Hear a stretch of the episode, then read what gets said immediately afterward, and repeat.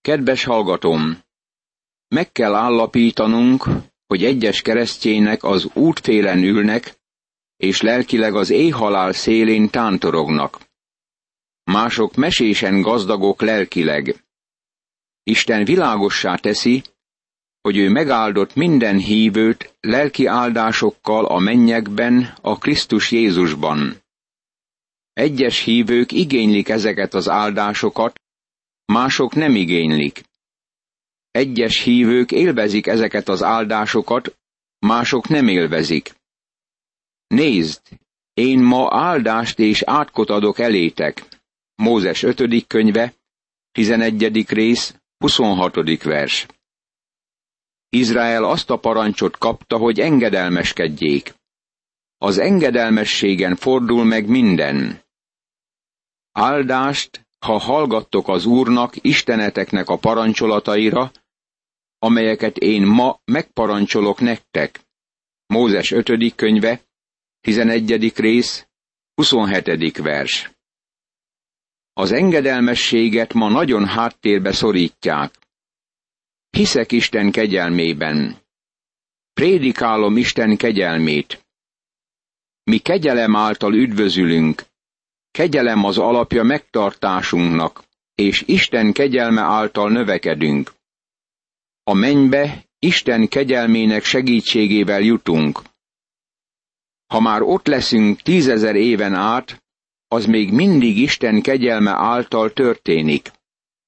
De barátom, ma nagy lelki áldásokat szalasztunk el, ha nem engedelmeskedünk az Úrnak. Jézus mondta, ha szerettek engem, megtartjátok az én parancsolataimat. Az engedelmesség személyes, csodálatos, dicsőséges kapcsolatot hoz létre Istennel. Az ellenkezője szintén igaz. Az engedetlenség nyomában átok jár. De átkot, ha nem hallgattok az Úrnak, Isteneteknek a parancsolataira, és letértek arról az útról, amelyet én ma megparancsolok nektek, és más isteneket követtek, akiket nem ismertek. Mózes 5. könyve, 11. rész, 28. vers. Izrael történetében később Isten Jeruzsálemet választotta ki, hogy ott épüljön meg a templom. Oda kellett menniük Isten imádatára. Miért nem engedte meg Isten az ő imádását minden más helyen? Azt hiszem, ennek oka nyilvánvaló. Bálványimádás volt a földön, és parancsként kapták, hogy azt meg kell szüntetniük. Mivel nem pusztították el a bálványokat, ezért megparancsolta nekik Isten, hogy egy helyen gyülekezzenek össze Isten tiszteletre. Ez egységesítette Isten imádatukat, és közelebb segítette őket egymáshoz, és egyek voltak, mikor fölmentek Jeruzsálembe az ünnepekre. Ma nincs szükségünk arra, hogy egy helyen jöjjünk össze Isten imádatára. Az Úr Jézus megmondta, hogy ez miért igaz. Jézus így válaszolt. Higgy nekem, asszony, hogy eljön az óra, amikor nem is ezen a hegyen, nem is Jeruzsálemben imádjátok az atyát. Ti azt imádjátok, akit nem ismertek. Mi azt imádjuk, akit ismerünk, mert az üdvösség a zsidók közül támad. De eljön az óra, és az most van, amikor az igazi imádói lélekben és igazságban imádják az atyát, mert az atya is ilyen imádókat keres magának. Az Isten lélek, és akik imádják őt, azoknak lélekben és igazságban kell imádniuk. János evangéliuma, negyedik rész, 21. verstől a 24. versig.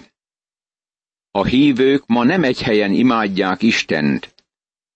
Mi egy személy körül gyülekezünk össze, és ez a személy az Úr Jézus Krisztus.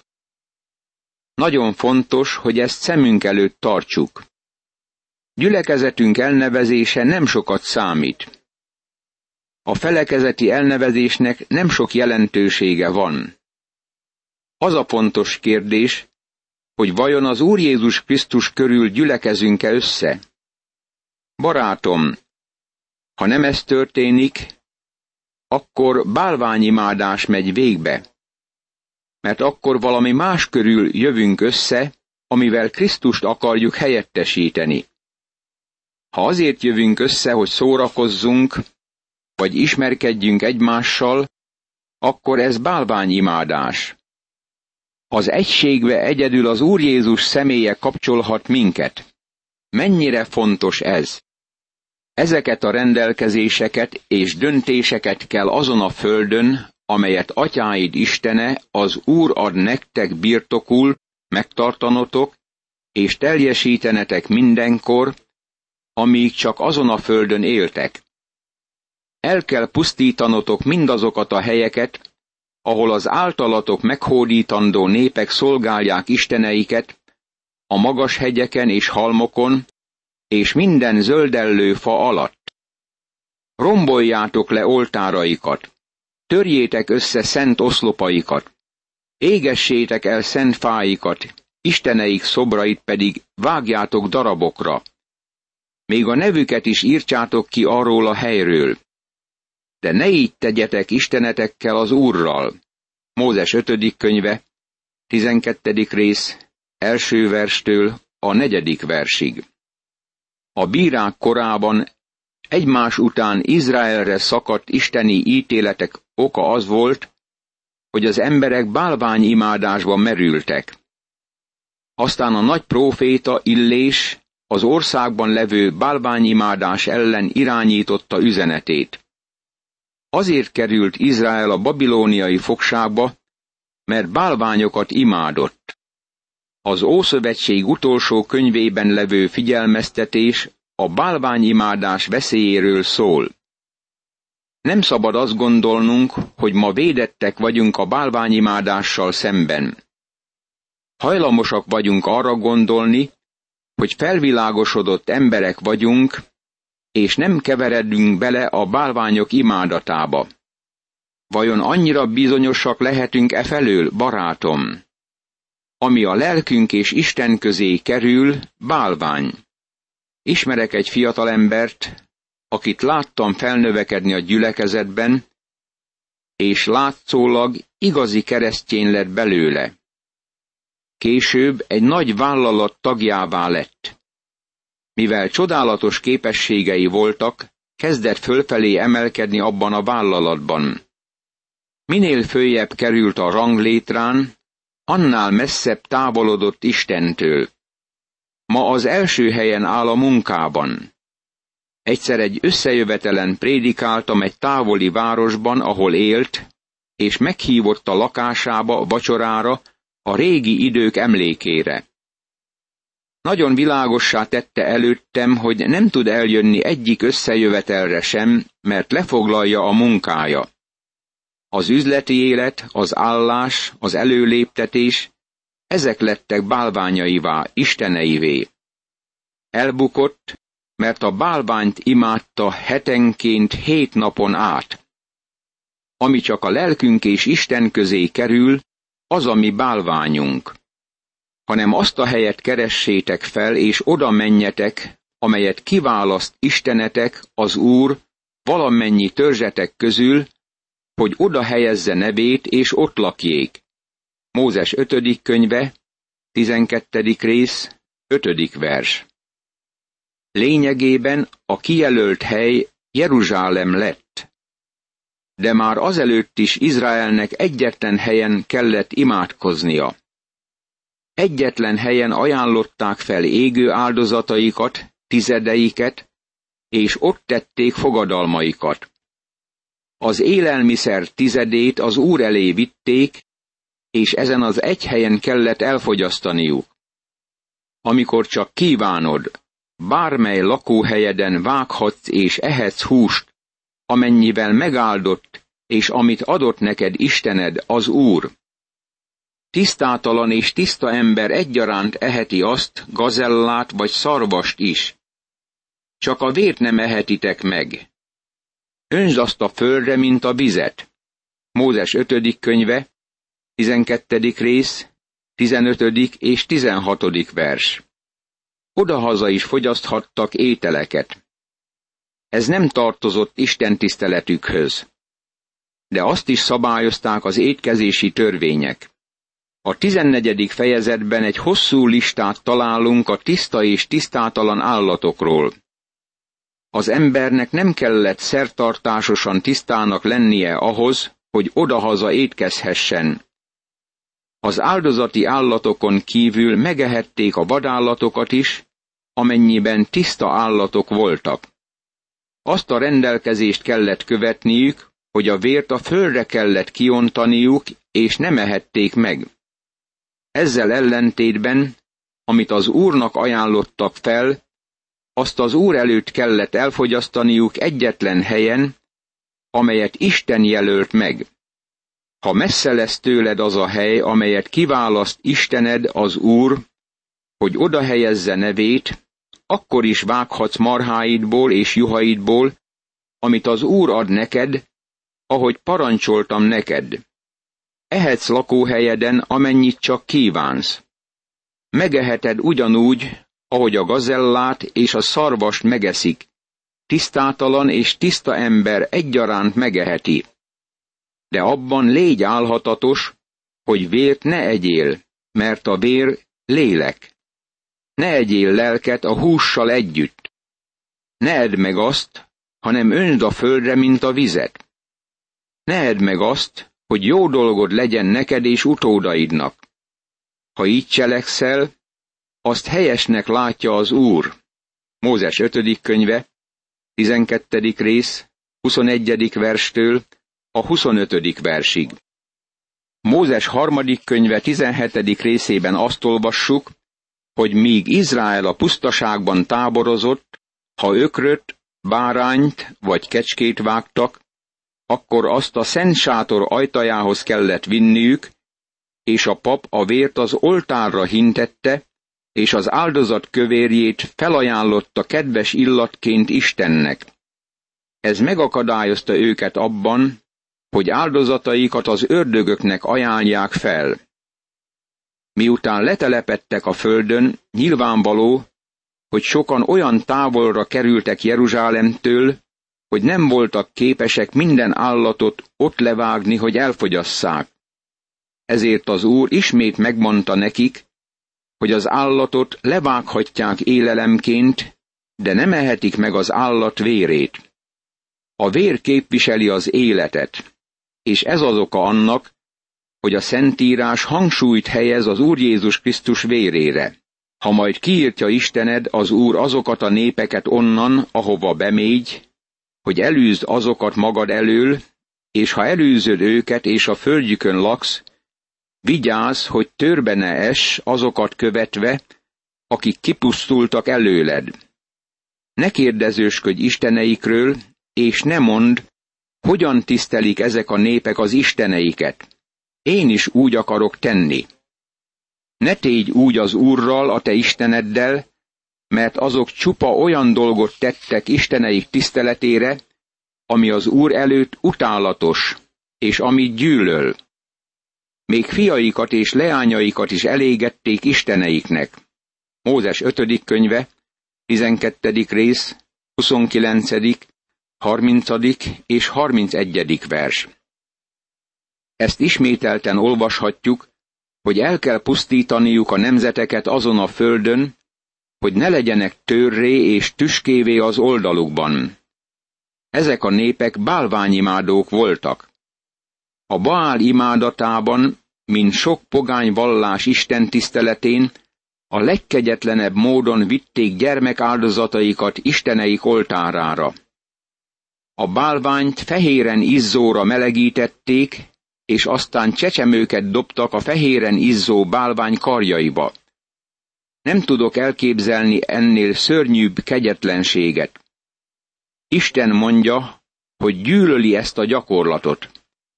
Ez utálatosság előtte. Remélem, egyre többet tanulok ahhoz, hogy én is gyűlöljek mindent, amit Isten gyűlöl, és szeressem azt, amit ő szeret. Tartsatok meg és teljesítsetek minden igét, amelyet én parancsolok nektek. Semmit se tégy hozzá, se el ne végy belőle. Mózes 5. könyve, 13. rész, első vers. Figyelniük kellett ezekre a parancsolatokra, amelyeket az Úr adott nekik. Ha nem engedelmeskednek Istennek, akkor Isten úgy bánik velük, mint a többi nemzettel. Isten nem személyválogató. Minden néppel egyformán bánik. Sohasem értem, miért gondolják egyes keresztjének, hogy megtehetnek valamit, amit másoknak nem szabad megtenniük. Ha Izrael nem engedelmeskedik az Úrnak, akkor Isten nem védi meg őket. Ezért az a felszólítás hangzik feléjük, hogy tartsák meg mindazt, amit az Úr nekik parancsol. A tizenharmadik fejezet nagyon fontos, mert a hamis profétákkal és a hamis istenekkel foglalkozik. Amikor Mózes 5. könyvének 18. fejezetéhez érkezünk, akkor találkozunk azzal a próbával, ami leleplezi a hamis profétát. Isten könnyen leleplezi a hamis profétákat, mert a bibliai, Isten által felállított próba bizonyára bemutatja őket úgy, amint vannak. Mégis ez az előttünk levő fejezet azzal foglalkozik, hogy mit kell tenniük bárkivel, aki próbálja félrevezetni Isten népét valamilyen hamis vallás gyakorlásával. Ha próféta vagy álomlátó támad közötted, és jelet vagy csodát ad tudtodra, és bekövetkezik az a jel vagy csoda, amelyről beszélt neked, és azt mondta, hogy kövessünk és tiszteljünk más isteneket, akiket nem ismertél, akkor se hallgas annak a profétának a beszédére, vagy arra az álomlátóra, mert csak próbára tesz benneteket istenetek, az Úr, hogy megtudja, valóban teljes szívvel és lélekkel szeretitek-e isteneteket az Urat. Az Urat, a ti isteneteket kövessétek, és őt féljétek, az ő parancsait tartsátok meg, és az ő szavára hallgassatok, őt tiszteljétek, és hozzá ragaszkodjatok. Mózes 5. könyve, 13. rész, második verstől az ötödik versig. Ez mára is vonatkozik. Az emberek megkérdezik, hogy miként lehet magyarázni azt a tényt, hogy egyes hamis proféták napjainkban nagyon is beletartoznak ebbe a korba. Vagy kérik, hogy magyarázzam meg, egyesek hogyan képesek gyógyítani bizonyos összejöveteleken. Én nem magyarázom meg. Kezdjük azzal, azt hiszem, hogy valószínűleg természetes magyarázatot lehetne adni sok esetben. De még ha valami természet fölöttinek tűnik is, Isten figyelmeztet arra, hogy ez véghez vihető a hamis proféták által is. Nagyon jó, ha ezt nem felejtjük el. Isten mondja, hogy amikor egy hamis próféta áll elő, és jeleket visz véghez, akkor ne higgyünk neki, ha tagadja a keresztény hit nagy igazságait. Ez az az alapelv, ami itt áll előttünk, és rendkívül fontos. Annak a prófétának és annak az álomlátónak pedig meg kell halnia, mert el akar téríteni istenetektől, az Úrtól, aki kihozott benneteket Egyiptom földjéről, és kiváltott a szolgaság házából. El akart tántorítani arról az útról, amelyet megparancsolt neked Istened, az Úr, hogy azon járj. Azért takarítsd ki a gonoszt a magad köréből. Mózes 5. könyve, 13. rész, 6. vers. Figyeld meg, hogy bármelyik hamis próféta, aki próbálta elvinni a népet valamilyen hamis kultuszba vagy hamis vallásba, az a halálbüntetésnek nézett elébe. Vajon ez nagyon szélsőségesnek hangzik? Vajon ez túlságosan szigorúnak tűnik? Az ilyen hamis próféta hasonlít a rákhoz, és a rákot ki kell vágni a lehető leghamarabb. Isten a nagy orvos, és ő azt mondja, hogy a rákot el kell távolítani népe köréből. Ez feltárja Isten véleményét a hamis profétákkal kapcsolatban, akik a népet hamis istenekhez és hamis valláshoz vezetik. Emlékszem arra, hogy amikor kisfiú voltam, akkor a bibliaolvasás mindennapi tevékenységem volt, de nem gondolom, hogy különösen sokat jelentett volna nekem az abban a korban, de tudtam, hogy Isten igéjét olvasom, és az hatással volt rám. Ma megengedjük, hogy jöjjenek a hitetlenek, a kultuszok, és akik ellenzik a kereszténységet és a Bibliát, és átveszik azt a területet, amit valamikor az imádság és a bibliaolvasás foglalt el. Isten lefektette ezeket a szabályokat, hogy megakadályozza ezek bekövetkezését Izraelben. Isten tudta, hogy milyen szörnyű, ha megengedik a hamis proféták elszaporodását, mert azok bálványimádásba viszik Izraelt. A történelem tanulsága az, hogy Izrael nem engedelmeskedett Istennek, és megengedte ennek bekövetkezését. Ha tudni akarod, hogy milyen sokat ártott Isten népének mindez abban a korban, olvasd el Aháb és Jezábel történetét, akik bálványimádásba sodorták Isten népét. Emiatt Isten ítélete szakadt rájuk, és az északi királyságot fogságba vitték. Ilyen súlyos helyzetet idézett elő a bálványimádás. Imádkozzunk! Uram, őrizd meg engem a bálványimádás minden formájától, és segíts abban, hogy téged lélekben és igazságban imádjalak. Ámen.